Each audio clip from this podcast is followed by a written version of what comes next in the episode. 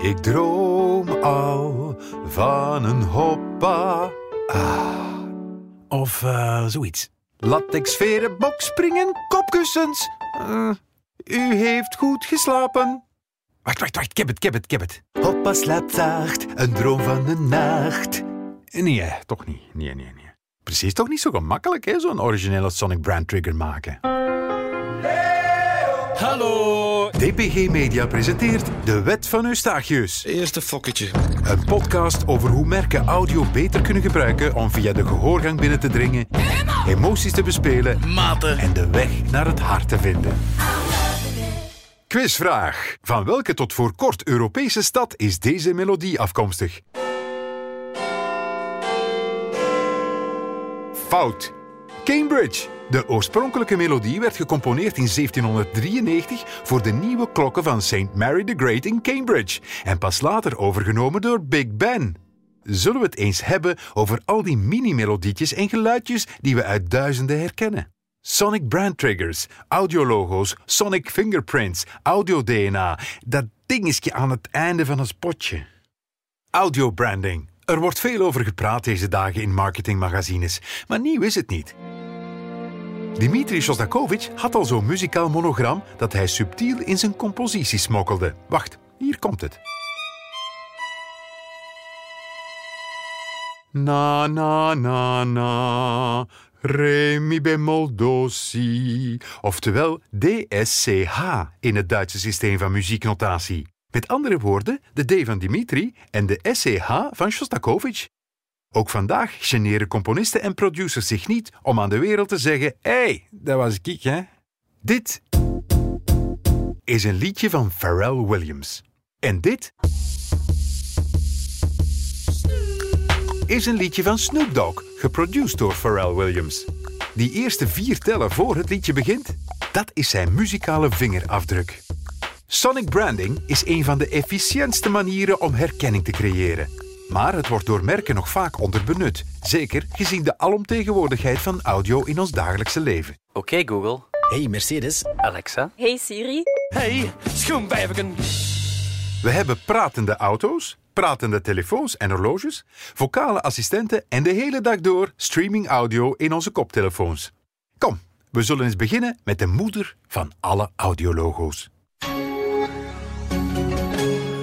Deze Intel-bong werd gecreëerd in 1994 en was vervolgens met geen oorstokjes uit onze oren te peuteren. Volgens sommige bronnen herkent 90% van alle mensen op aarde deze bong. En mogelijk ook nog een paar slimme dieren.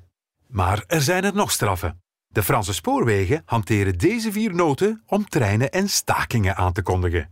Dat doen ze zo. En op een dag zit David Gilmour van Pink Floyd met een koffie en een croissant op zijn trein te wachten in de Gare du Nord in Parijs. En dat ding blijft zodanig in zijn hoofd steken dat de eerstvolgende song die hij schreef zo klonk. Leuk voor de SNCF, toch? Nog vier noten die we nooit meer uit het collectief geheugen krijgen, zijn die vier van het liedje Struggle for Pleasure. Rinkelt er nog geen belletje? Nu belt het wel zeker. Wim Mertens werd hiermee de meest tevreden klant ooit van Proximus. En Proximus van Wim Mertens. In de reeks audiologo's met vier noten is er ook nog Etias, Glimlach verzekerd. Citroën, Citroën. AT&T. Het nieuwe Volkswagen-logo. En zo kunnen we nog wel wat doorgaan. Is er eigenlijk een reden waarom merken zo vaak met vier noten spreken? Peter Baart van Reagan? Nu, een echt wetenschappelijke reden is daar niet voor. Eh, Het is wel zo dat je de essentie van een merk moet kunnen vatten in drie of vier seconden, maximum, soms maar twee seconden. En dat kan je maar beter doen met zo weinig mogelijk elementen. Nu, als je drie noten gebruikt, dan kan je wel een bepaald gevoel weergeven. Het is pas als je die vierde noot daaraan toevoegt dat je een spanning brengt in je melodie. En die spanning kan, kan van alles uitdrukken: hoop, eh, blijdschap, kracht, verlangen. Je inspiratie komt natuurlijk altijd uit een, uit een merk of een baseline. Als je naar de klassieke Intel jingle kijkt, Intel Inside, eh, gaf de makers het inzicht om met vier noten te werken. Nu, uiteindelijk hebben ze er vijf gebruikt. Ze zetten daar nog een toon voor, die soort maakt dat je oren gekuist worden en je klaarmaken voor de jingle. Maar zelfs met die vijfde noot eh, gebruiken ze maar vier tonen. Ze herhalen één toon. Nu, laat het vooral geen regel worden dat het moet met vier noten zijn, want regels en creativiteit gaan niet echt samen. Want de sonic branding, ja, dat kan echt van alles zijn. Hij heeft gelijk. Het hoeven er geen vier te zijn. Soms is één noot genoeg. Of twee, dezelfde dan nog. Valt het u op dat ik niet eens hoef te zeggen wat dat is? En wie ooit van zijn leven naar de cinema is geweest, behoeft ook geen uitleg bij dit. Strafding. Even vragen aan Wired Magazine om te vragen aan Sonic Branding experten waarom dat zo goed werkt. That's the THX sound. I like the tension resolution. Uh, a little bit disconcerting. Like a palate cleanser. Like wake up, stop talking to one another. And then all of a sudden we're resolved on this this really nice ending. Sonic Branding gaat verder dan enkel dat korte dingetje. Merken die de kracht van audio begrepen hebben, doen dat vaak met vernuftige strategieën. Ik veronderstel dat u deze kent.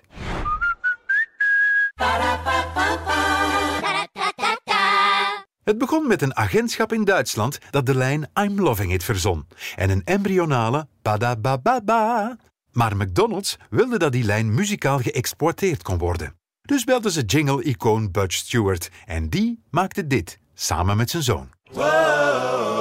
McDonald's has a and their rhythm, McDonald's is.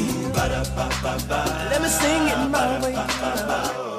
McDonald's was enthousiast en ze besloten wereldwijd te gaan met de campagne. De ambitie was enorm en ze wilden dat die jingle via de popcultuur ons hoofd binnensloop. En wie belde ze daarvoor?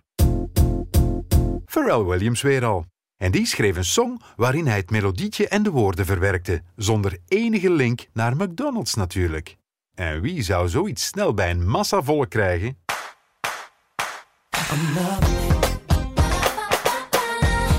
Justin Timberlake natuurlijk. Het werd een hit. En zo neurieden we al mee met onze Big Mac, nog voor we wisten dat dat de bedoeling was. Een Sonic Brand Trigger creëren die je overal in het echte leven tegenkomt, dat is natuurlijk de heilige graal. Er was eens een telefoonmerk dat dat ook heel goed begrepen had. Het was nog geen smartphone, maar wel al een smart brand, hè, Nokia? 's werelds beroemdste ringtoon slash audiologo slash fragment uit De Gran Vals van Francesco Tarrega. Wacht eens, hier komt het. Van hetzelfde tijdperk is deze Motorola. Hello, Moto. Het marketingdepartement van Lenovo, eigenaar van Motorola, haalde dit bizarre ding in 2016 van hun merkenzolder, stofte het af en blies het nieuw leven in. En gelijk hadden ze, want het is zelfs een beetje cult en wordt door DJ's regelmatig in de mix gesmeten. Hello, Moto. Ja, over DJ's gesproken.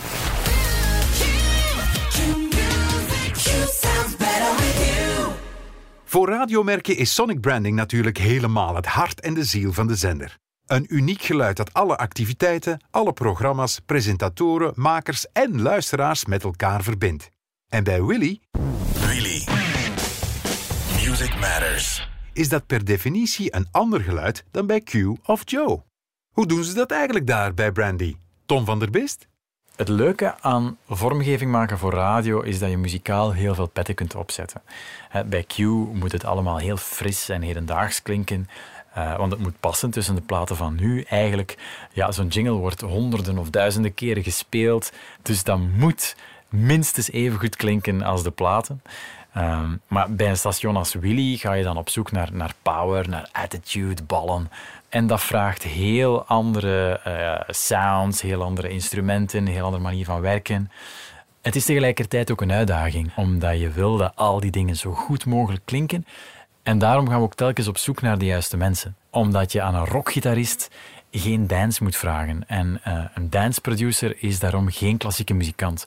En het is net die mix van de juiste skills, de juiste internationale talenten bij elkaar brengen voor elk project dat ervoor zorgt dat elk radiostation ook zijn eigen sound heeft. En wat een radiostation ook, ook moet hebben. Maite, het wordt me wat veel branding allemaal. Kunnen we het even over iets anders hebben, over eh, ornithologie of zo? Zeg er iemand ornithologie? Hier zie. Ornithologie. De zwerkpersoonlijkheid van de wilgroen is positief, dynamisch joviaal.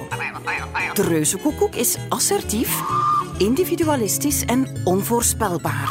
De core values van de parelduiker zijn durf, ondernemend en inspirerend. De zwartvoetalbatros is levenslustig, leeft in het moment en volgt zijn eigen koers. Rare vogels, die vogels. Maar ze hebben wel gelijk. Een heel eigen geluid blijft natuurlijk de beste garantie voor maximale impact. Je kan een audiologo bijna wetenschappelijk gaan benaderen en het effect van bepaalde klanken, instrumenten en melodieën gaan meten. Zo weten we dat strijkers die korte noten spelen in majeur een gevoel creëren van blijdschap en opwinding. Maar als je van die majeur mineur maakt, voelen de mensen droefheid en melancholie. Akoestische gitaar test zeer goed. 91% van de mensen op wie dit getest werd, voelde dit aan als verfijnd en rustgevend. Maar met die wetenschappelijke benadering heb je een groot probleem natuurlijk. Dezelfde regels gelden voor iedereen en iedereen wil positief en warm overkomen. Resultaat: je merk klinkt als een grijze muis. En niet als fun, die gewoon fun uitstraalt. Op een niet te testen manier.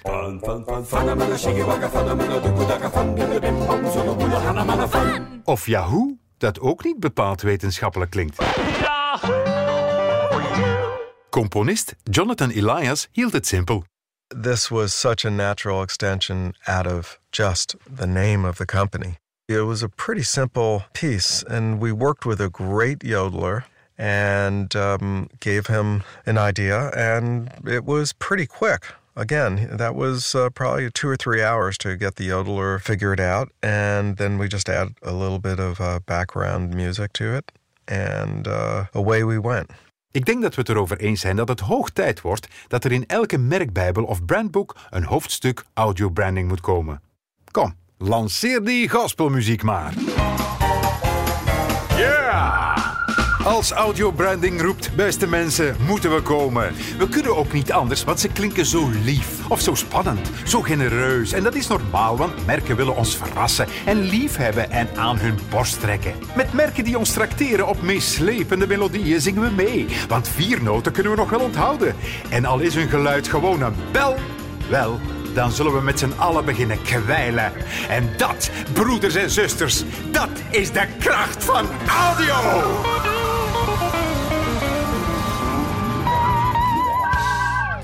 Dit was De Wet van Eustachius.